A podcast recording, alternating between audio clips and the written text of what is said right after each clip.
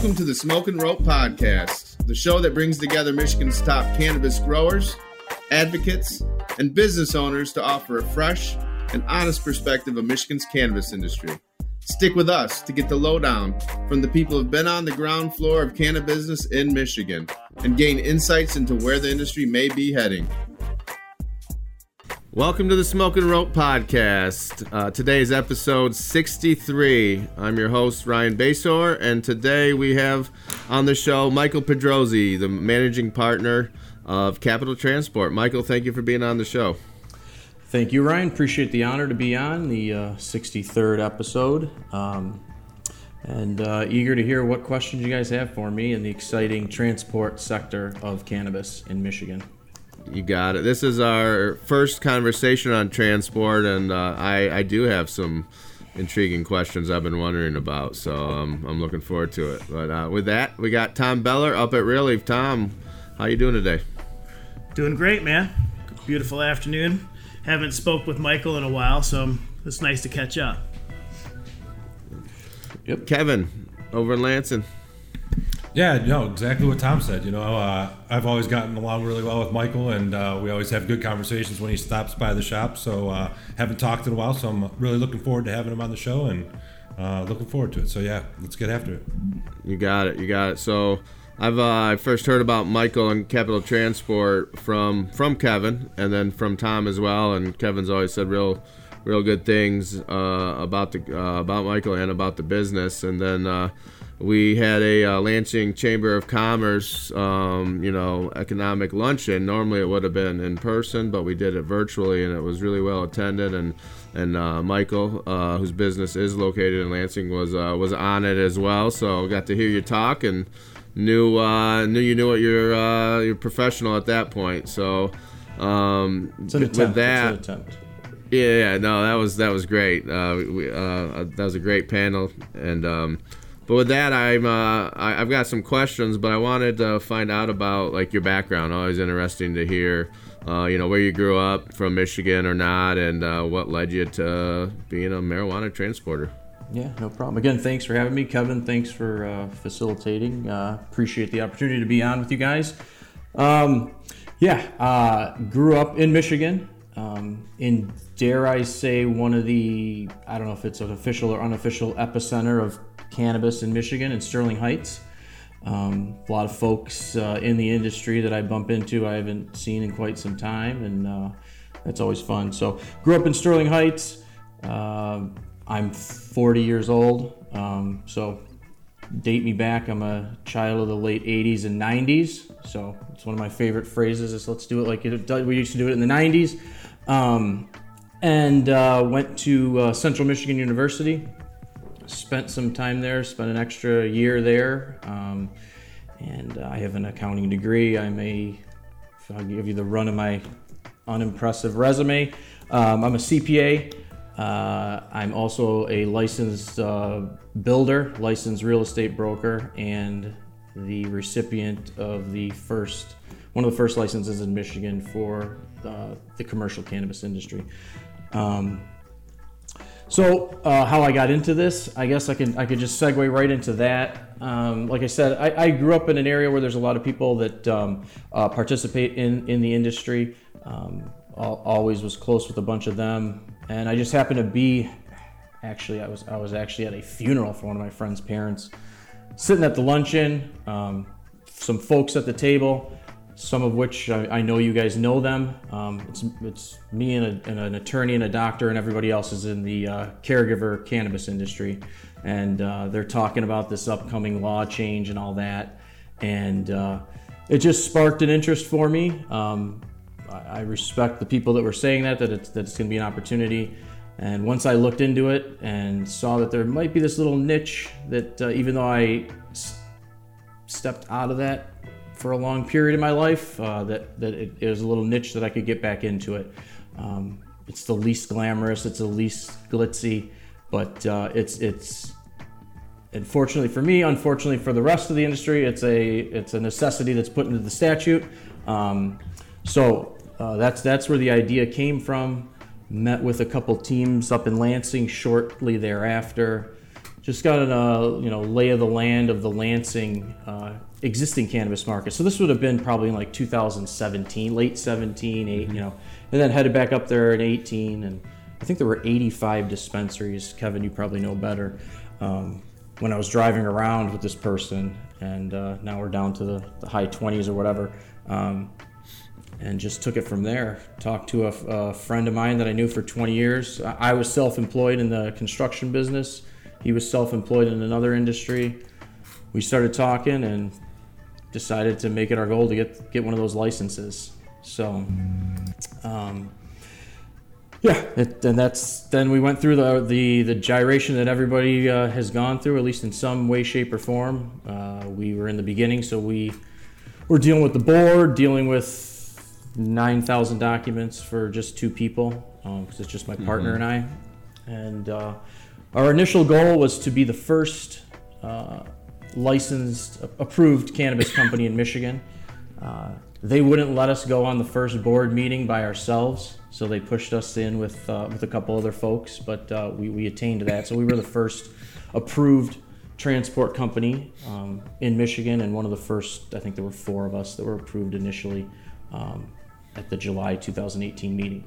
So we passed the bar with everybody's favorite uh, gentleman, um, the uh, the good sergeant on the uh, on the board. I won't I won't say his name, Don Bailey, too much. But so we passed his his his mark, um, which is an accomplishment in itself, I guess, and uh, just uh, started trying to get the operations going. Hey, Michael. yes, sir. You mentioned that you had one of the first uh, one of the first licenses for transport in the state of Michigan. Uh, I was just curious, what is your take on where the market is now versus uh, at the very beginning because I was right there with you. I remember you, you and Kevin coming up and visiting, and we'd have nice long conversations and kind of talk about this whole process and how our experience seems very similar, you know, uh, throughout this whole thing. But I'd like to get your take from a transporter's view uh, as far as like how have things changed, you know, maybe how things were starting off in you know the earlier stages as been walk us through into where we are today. Sure, sure, sure. And I and I know that uh, a lot of similarities because all of us uh, got in or transitioned in, I should say, in the in the beginning stages. Um, and, and there were there were challenges. Uh, there are inherent challenges with, with the new industry and a whole new licensing and a statute, and everyone's uh, feeling on that. Um, but then, of course, in the beginning, we, we were approved, uh, like I said, in July of 18. So it was, I think, there were one grow, one processor, one store, and us that were approved. No testing lab. So hurry, hurry, hurry, pushing us to get get these documents in, get approved, and there's no full supply chain. So now we're looking at what we've done and we can't get started. So a little bit of frustration there, but what we did is just took that uh, that time as an opportunity to go out and uh, meet people that we that we didn't already know that were in the industry. So Tom being one of them, um, Kevin as well. I mean, we met, Kevin on the driveway in his building uh, one day. Um, so we used that time, uh, and and I don't know the exact time. There was a few months, three four months, let's just say, where um, until they got the full supply chain. Then the state kind of flipped the switch on the industry. Uh, and then you know, as as we've seen throughout, you know, there's different different groups advocating for different things. So long story short, we were ready to go, and then some stays were put in, I believe, um, you know, to to allow uh, the existing caregiver product to go into the stores. So that kind of dipped us out again because we, we, we were not allowed to move between care, caregiver facilities and, and the commercial market. So again, another, you know, totally understand everything that's going on, but from our standpoint, we're like, damn, now we got to wait again. So use that as another opportunity to just go knock on doors. I mean, we, Kevin and I, traveled throughout the state of Michigan for weeks on end, just uh, doing cold calling, really, uh, which was something that I have never had to do in my in my career. So, but uh, got used to it real quick. And what I observed and and what Kevin uh, agreed on is uh, you knock on somebody's door, like Tom's, for example. Never met the man in my life, knocked on his door, and what did he do? He invited us in and had a nice talk. in any other industry that I've been involved in, I have never experienced anything like that, uh, where there's just an open arms uh, culture, uh, and and we embrace that, and and really that right there made the fact that we just spent. I, I'll say the number. What the hell? Sixty-six thousand dollars on a license that we couldn't use, or seventy-one thousand with, with the with the city of Lansing, um, and it softened the blow because we started making connections and networking and and right now you know i don't we don't do a lot of a, a lot of business for you tom but i am a, a, totally comfortable saying anything and everything to you still so th- this is just an example um, of, of, of the type of, of industry we're all involved in and it's uh, it's fantastic in that regard keep fast forwarding in the timeline um, it we had enough licenses the state thought we had enough product. They turned on the model. Um, we started going like crazy. So in the beginning, it was my partner Kevin and I in a little minivan whipping around the state doing pickups and deliveries, uh, you know, which we planned on doing anyways. Um, to learn how everything went and just to meet everybody. And um, we called it the weed wagon. So we said, where, you know, we'd always say, where are we going in the weed wagon today? Um, so that so that kind of stayed normal. Again, a few more hiccups from at least from our side as far as not having um, you know having a, a, couple intervals there where they paused things um, and and uh, went back and forth a little bit. But after all that stuff was cleared up and most people were happy, you know, we started hiring people and uh, you know the market was much better. Um, everybody was learning. Uh, you know, I had no I had no uh, false idea that we were going to come into this and say, hey, this is a logistics company, let's do everything like a real logistics company does. It's totally different than that. So, you know, in the beginning, it was it was really a a, a courier service, an on-demand courier service that we were running. So, just to try and answer some of your question, Tom, like that, that's how the market was when it really started to get going. We were a courier service that delivered one specialized product and everything was just in time and, and all this. And of course everybody's learning so it, it, it was no big deal. Um, then covid and the shutdowns hit and uh, we had some individuals that uh, you know were, were I had, I had, a lansing firefighter with asthma. He said you're not going out there and, messing around with, with that. So kevin and i got back in the van to substitute and that was another hell of an experience just working in that atmosphere. Again, here we are in industry. Um, everybody's sitting at home. I'll, I'll be, I don't mind saying it. Everyone's sitting at home, living their best life, and all of us here are grinding. So, because we didn't shut down, and I think that matured the industry a lot more too. Um, and again, out and about with everybody. Here we are in the middle of a pandemic, and no one's sour, no one's complaining. We're all just going to work, and everyone's pleasant and uh, and things move on. So now, from then until now, I mean, we've just been increasingly growing. The market volume has obviously gone up across the board. Um, we see that uh, we see that in the in the volume of deliveries as well as in the volume of each individual delivery, which I think is all going in the right direction. So hopefully that hopefully that totally yeah. Yep. Yeah man. So, so Michael, um, you know, one of the things I I, uh, I love about you and Kevin is is is you when you when you were telling your story about how uh, you know you guys got delayed uh, but you got approved by the board and then you were delayed because of the temporary operators and whatnot. Instead of just going home and sitting around or going back to your old job, you guys actually hit the, the, the ground and started actually networking. And, and that's, like you said, how you ran into me. Uh, I think you were just driving by. I was out in the parking lot. We got to talking. I invited you in. We sat down and we had some conversations. And, and then you guys stopped back like two or three more times before you even started doing work, you know, and just building those relationships, which I think is incredibly important. Um, not enough people understand the culture uh, in marijuana, and and the relationships are are so important. I think to me and and, and most of the other people in this, this industry, and I think that uh, that really gave you guys a, a great jump start. Uh, the other thing I, I I'll never ever not mention when I talk about Michael is every year they bring me baklava for Christmas, a big load up of baklava. Stuff's awesome. I look forward to it every year, and uh, so that's another perk of working with these guys. But um, you know, uh, Ryan mentioned we worked on the on the Lansing Chamber of Commerce uh, marijuana industry panel. Uh, from what I know, that was the, the first of its kind. Um, you know, speak to me about the importance of, of, being a member of the Chamber of Commerce, uh, the networking that you get from that, and then along with that, the uh, the MICIA. You're also a member of the MICIA. Um, I know that we have uh, over 300 members in the MICIA, and and kind of talk to me about uh, that a little bit. Sure.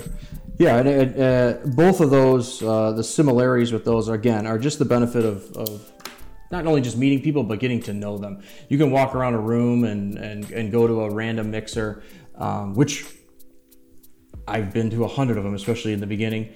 Um, you start to you start to know which ones are, are are value added for your specific purposes and which ones are not.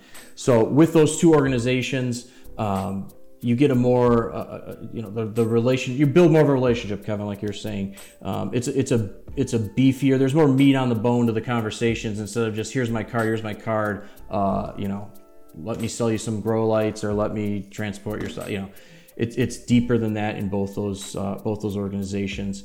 Um, you know the lansing chamber we're we chose to i'm from metro detroit. Like i said I, I, I don't live in sterling heights anymore but i'm still in metro detroit.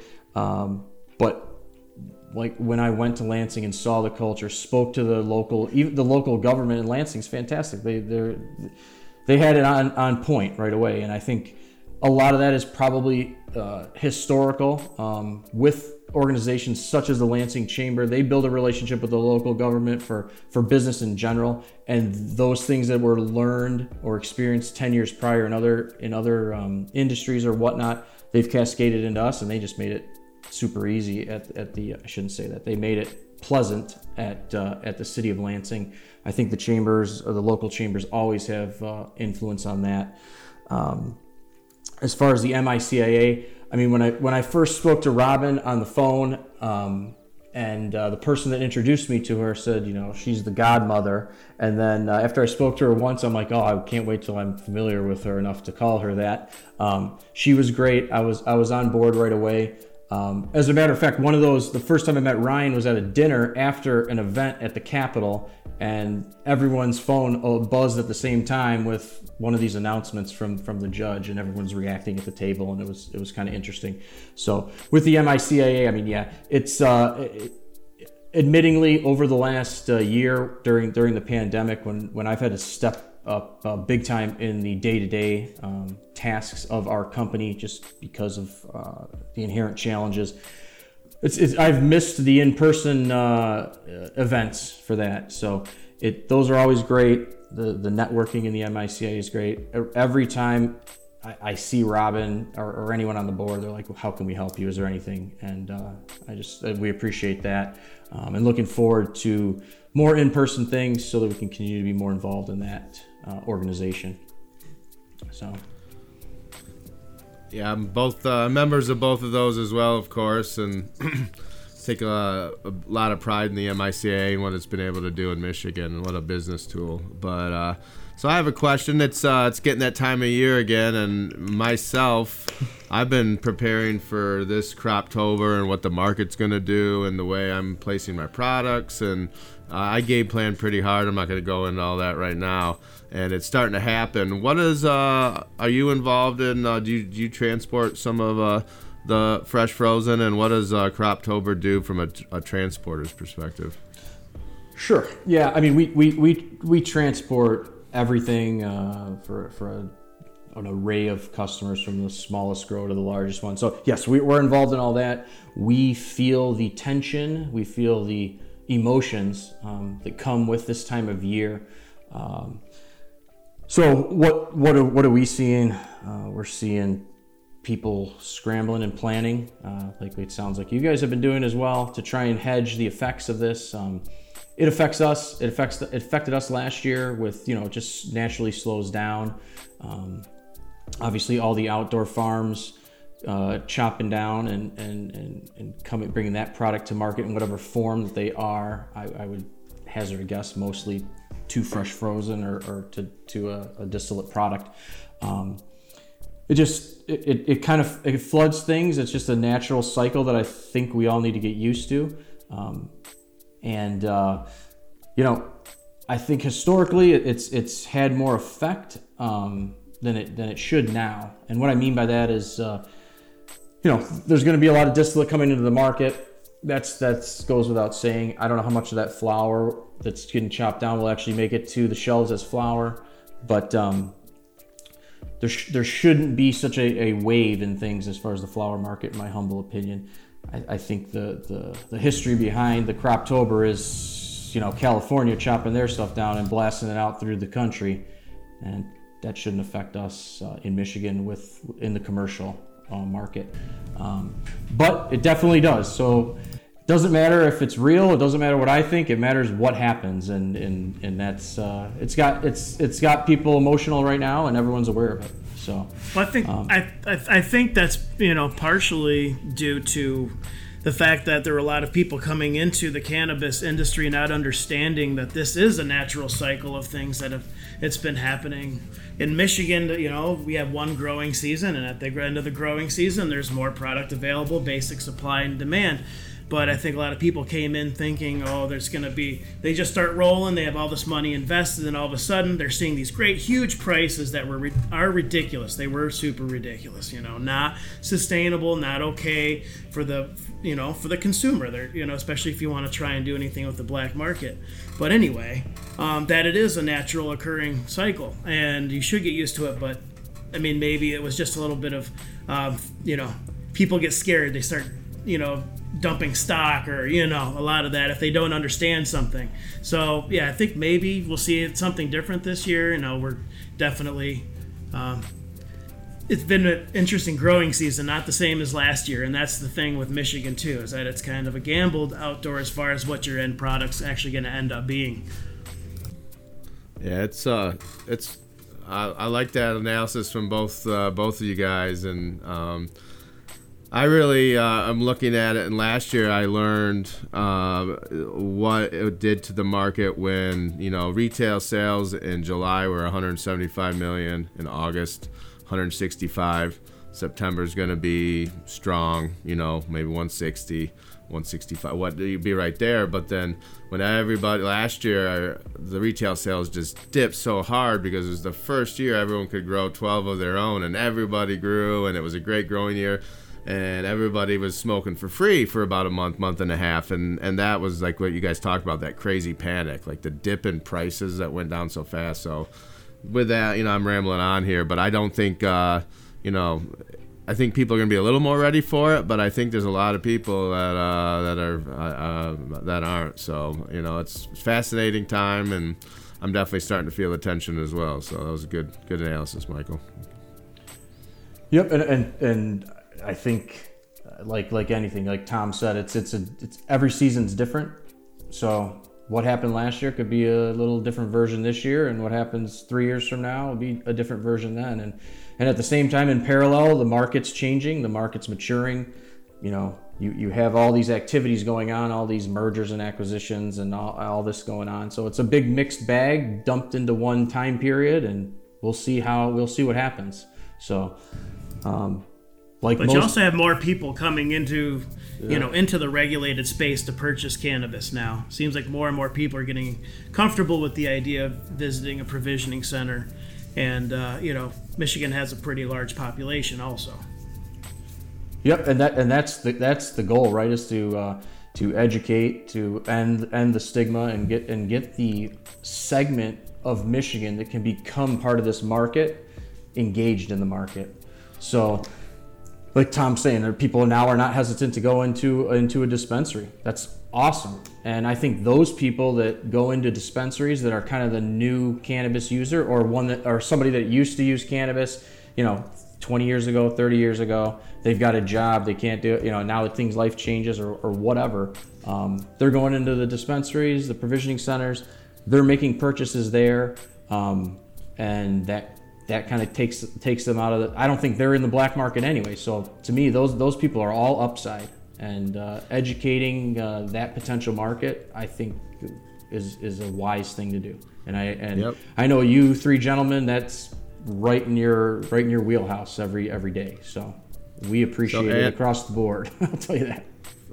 Well, thank you, and and let's not forget about we have a large population, but the border towns are off the hook in the UP and in uh, the lower.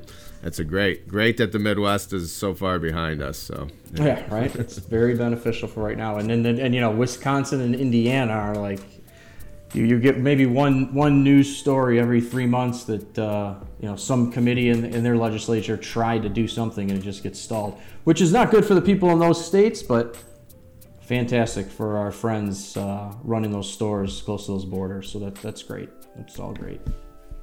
Hey, Michael, just to shift gears a little bit, um, I know you took place in um, in the uh, the stakeholders work group uh, with the state of Michigan, um, and you guys have been active in in trying to have a say or at least know what's going on at all times. Um, talk to me a little bit about that that stakeholders work group and and what, what came with it of it. Did you did you feel like it was more of a, a dog and pony show, or did you really think that some some good potential change came out of that group? Yeah. Uh, we, we, we try to be involved in all those as many as possible um, that are feasible. Um, so a couple a couple of the stakeholder groups that I participated in, um, actually the one of them was the first uh, stakeholder meeting for the adult use. Uh, you know, here's the statute. What do you guys think based on your experience in the medical market? Um, and that one I feel was overwhelmingly positive. What came out of that? I mean, they actually um, the director uh, Mitchell, as Desmond Mitchell, if he's still there, but um, he was fantastic. They they just sucked in all of our ideas and actually implemented a, a ton of them. I mean, this is where you know these the temporary uh, establishment licenses came out of that that those meetings and and all that. So that's that was all great. Um, most recently, I sat in, and I'm sure this is everybody's favorite, are the financial statement stakeholder meeting. Um, so that one was interesting too. Um, they get it, um, meaning meaning the MRA. They understand. Uh, they know some of the the, the things that are uh, uh a challenge to us. And um, so some of the things that came out of there, we're, we're trying to just get everything mainstreamed. Um, it's a pain with the medical and the and the AU license when I have I have one entity. You know what I mean? It's making it's it's servicing both, and and we're trying to uh, change some of the auditing rules so that we all only have to do one a year, um, which would be a huge huge burden lifted from us all. Not not just financial, just time. You know what I mean? I feel like I'm just turning in my uh, adult use uh, annual financial statement, and then my medical notice is coming. It's like an never-ending cycle. Yeah, so, with enough licenses, that could be a full-time job for one person, just trying to keep up on that, and then be, you know between local inspections and all the other stuff, and it's just streamline things to one set of inspections, one set of standards. That would be kind of that would be kind of nice because it, it does get out of control. Yep, and, and I and I wholeheartedly think that the majority of people in this industry are just trying to do the right thing. Just tell me what you want from me. I'm an open book. Here you go. Just I don't want to do that same activity five different times if I don't have to, because it's not value added to us in the industry as the licensees, and it's not value added to the folks at the MRA. They got to be overwhelmed with with everything. And like Tom, like you're saying, imagine you have, you know, a grow, a processor, and five shops, and all those licenses weren't. You didn't get them at the same time, so now you're yeah. on a perpetual, like you said, hire somebody just to do that. Man. So, but I, I think everyone can agree that where those type of things were three years ago, we've just made extreme uh, uh, positive, uh, you know, positive steps in all that stuff. So they've taken most of the things that you know people have addressed and and done a really good job at addressing these issues, even though it seems slow to us, right? But uh, you know, it could be way worse. Yep. Oh yeah. Absolutely. Absolutely. We all have our our other business partner, which is the state of Michigan. So, you know, they they bring on their benefits and challenges. So, but again, I feel everyone's just trying to do the right thing for the most part. So. Maybe not the folks at Metrc, but everybody else. uh, thank you, Michael. Uh, I know we got a little bit of a slow start today, and Nate over at Martin Waymire worked his magic. I wanted to give uh, Kevin and Tom and yourself a chance to say goodbye. So, uh, Tom, uh, go ahead. Hey, Michael, so good to see you again, man, and have a. I always enjoy our conversations and next time you guys are up in Kalkaska, please come by again and knock on the door. I'd love to catch up. Yeah, absolutely, man. I, I'm excited to see the progress you've made over there. I know you're well on your way the last time I was there, so appreciate that most definitely Yeah, will. just mo- slow and steady. I like it. Kevin? Yeah, you know, unfortunately, because of uh, you know the the different products we've made, and, and sometimes we have you know provisioning centers pay for transport and whatnot. You know, we haven't worked together enough, but we were able to use you guys uh, a couple of weeks ago, which uh, got us talking a little bit again. And and uh, you know, if I could use you guys on every transport, I'd do it. Um, you know, one of the things that always gets me is when we have a transporter come to try to solicit my business and tell me something like, you know, well, we'll beat their price. And it's this isn't about price for me; it's about relationships. And you guys do it right, and I appreciate you guys. You guys take care of me whenever I need you, and uh, I really appreciate you having on the sh- uh, having you on the show today. Yeah, Kevin. Again, thanks for uh, for facilitating me onto the, onto the program, um, and I appreciate uh, you know you recognizing that. I mean that that's the type of company we are. We're we're a relationship based company, and and we that's who we look to partner with is people that are interested in relationships. Um, in the beginning, if someone told me they're going to someone else for twenty dollars, I'd freak out, and now I'm just like, well, if that's that, then we're not going to work together anyways. So. Um, but yeah, I, I appreciate uh, our relationship and hope to, to grow it in the future.